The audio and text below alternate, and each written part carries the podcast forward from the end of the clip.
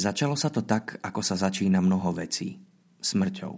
A pohrebom. V jedno jarné ráno, keď bola taká hustá hmla, že vyplnila vykopaný hrob a rakvu tak spustili do obláčika.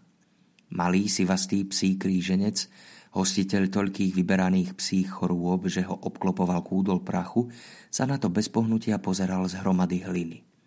Rozlične ženské príbuzenstvo nariekalo, ale Eduard de Mortis neplakal, a to z troch dôvodov – Poprvé, bol najstarším synom, 37. lordom de Mortisom a de Mortisovci skrátka neplačú a basta. Po druhé, bol len krátko, diplom ešte nestihol stratiť vôňu novoty, certifikovaným vrahom a vrahovia pri úmrti neplačú, inak by s tým nikdy neprestali. A po tretie, zúril. Div ho neroztrhlo od zlosti. Zúril, lebo si na tento biedny pohreb musel ešte aj požičať Zúril, lebo nevyšlo počasie, lebo cintorín nemal úroveň, lebo hluk mesta v pozadí sa ani na máčny mak nezmenil ani len pri takejto príležitosti. Zúril, lebo ho sklamali dejiny. Tak toto nemalo dopadnúť. Pozrel na druhý breh rieky smerom k pochmúrnemu palácu a jeho hnev sa zaostril. Stal sa ďalekohľadom. Eduarda poslali študovať za vraha, pretože to bola najlepšia škola pre každého, koho spoločenské postavenie značne prevyšovalo jeho inteligenciu. Keby bol vyštudoval za šaša, bol by vynašiel satyru a trúsil nebezpečné žarty o Patriciovi. Keby bol vyštudoval za zlodeja, bol by sa vlámal do paláca a ukradol Patriciovi niečo veľmi cenné. Nuž ale poslali ho študovať za vraha. Dnes popoludní predal všetky zvyšky pozostalosti demortisovcov a znovu sa zapísal do cechovej školy na postgraduálne štúdium. Vyštudoval čistými jednotkami. Prvý človek v dejinách cechu vrahov, ktorému sa to podarilo. Jeho profesori v ňom videli veľký potenciál a tvrdili, že si ho treba dobre všímať.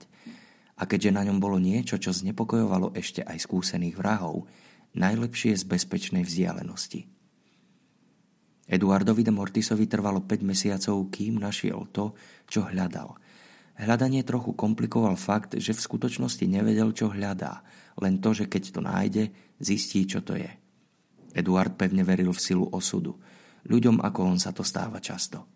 Cechová knižnica patrila k najväčším v meste a v istých špecializovaných témach aj bola najväčšia. Tie témy súviseli s polutovania hodnou krátkosťou ľudského života a s metódami, ako ho ešte skrátiť. Eduard v knižnici strávil veľa času – neraz na samom vrchu rebríka, neraz obklopený prachom. Prečítal všetky známe diela o zbraniach. Nevedel, čo v nich hľadá a napokon to našiel v poznámke na okraji v inak veľmi nudnom a nepresnom traktáte o balistických vlastnostiach kuše. Starostlivo si tú poznámku odpísal.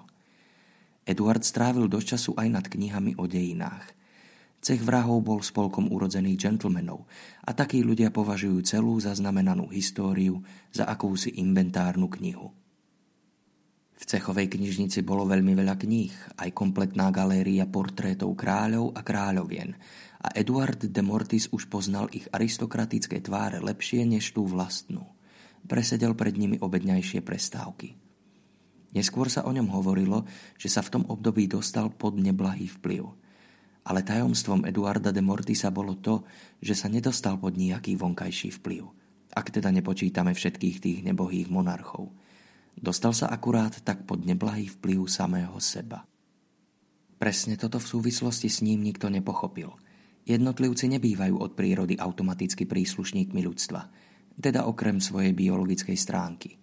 Musia byť vystavení Brownovmu pohybu spoločnosti, teda mechanizmu, pri ktorom si často s diskrétnou tabúľkou, na ktorej skromne stálo meno človeka, ktorý dotyčného či dotyčnú zniesol zo sveta.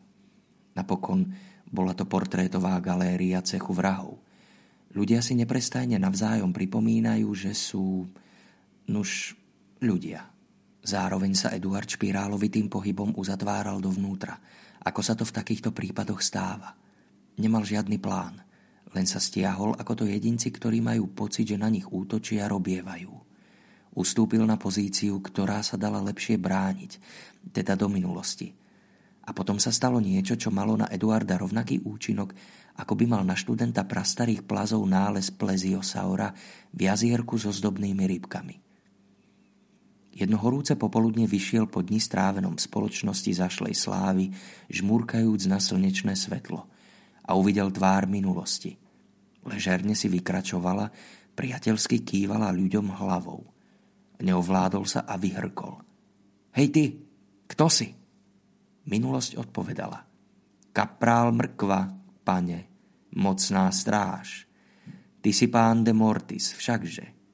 Ako ti pomôžem? Čože? E, nie, nie, e, nie, nie, e, rob si svoje.